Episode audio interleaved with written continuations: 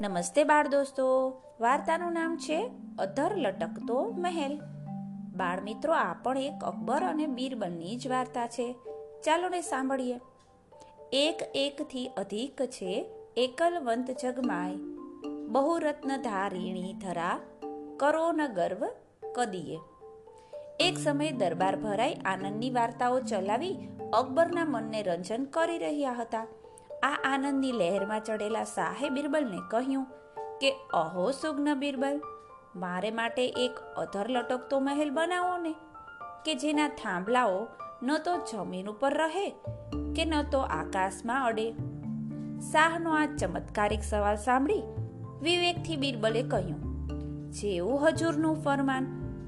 એમ કહી દરબાર બરખાસ્ત થયા પછી બિરબલ પોતાને ઘેર આવ્યો અને આ સંબંધી તે ઊંડા વિચારોમાં ડૂબી ગયો.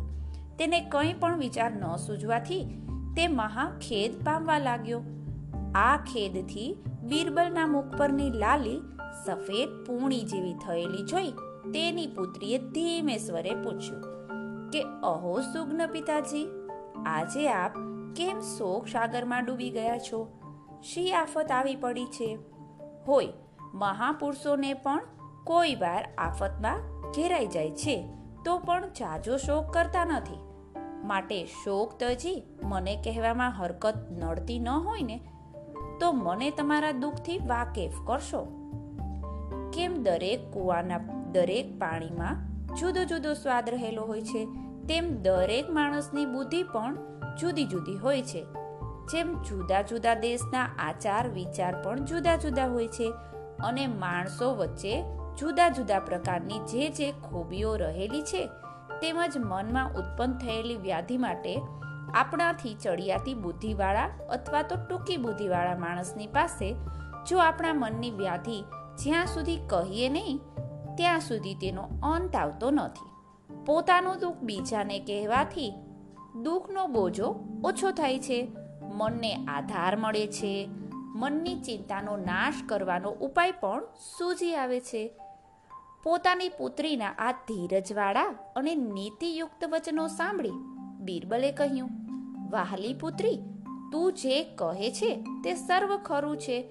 પૂછતા પંડિત થાય છે, એમાં જરા પણ શક નથી. એમ કહી દરબારમાં બનેલી બધી હકીકતથી વાકેફ કરી દીધી. આ સાંભળી છોકરીએ કહ્યું એમાં શી મોટી વાત છે? આ, બિસાત વગરની વાત માટે આટલો બધો શોખ હોય? હવે જરા પણ ઉદાસ થશો નહીં. આજથી પંદર દિવસની અંદર તે વાતનું સમાધાન કરીશ. પોતાની દીકરીની વિશાળ બુદ્ધિની ખાતરી થવાથી બીરબલ તો શોકરહિત બની અને દરબારના કામમાં રોકાઈ ગયો. બીરબલની છોકરીએ જુદી જુદી જાતના પોપટો ખરીદી તેને શીખવવા લાગી. પોપટ બરાબર બોલતા શીખી હોશિયાર થયેલા જાણી પોતાના કામમાં આવે એવા શબ્દો મુખપાઠ કરાવવા લાગી. ઈંટો લાવો, ચૂના લાવો, લાકડા લાવો, આ પ્રમાણે પોપટને પ્રવીણ થયેલા જાણી છોકરીએ બિરબલને કહ્યું કે, પિતાજી, કોઈ જાણી ન શકે તેમ હવાવાળા એક મહેલના ઊંચા મંજિલ પર ઓરડામાં આ પોપટોને યુક્તિથી છૂટા રાખી બારીને બારણા બંધ કરી દેજો. જે શાહના મહેલ માટેનો આ પોપટો જ ખુલાસો કરી દેશે. પરંતુ આ વાત કોઈના જાણવામાં ન આવે ને એનું ધ્યાન રાખજો. એમ કહી પોપટો બિરબલને દઈ દીધા. આ પોપટોને બિરબલે શાહના એકાંતવાળા મહેલના પાંચમા માળે છૂટા મૂકી દીધા. મહેલમાં છૂટા થતાં જ ઉડી ઉડી મહેલના ઊંચા ભાગ પર બેસી અને શીખવવા પ્રમાણે બોલવા લાગ્યા.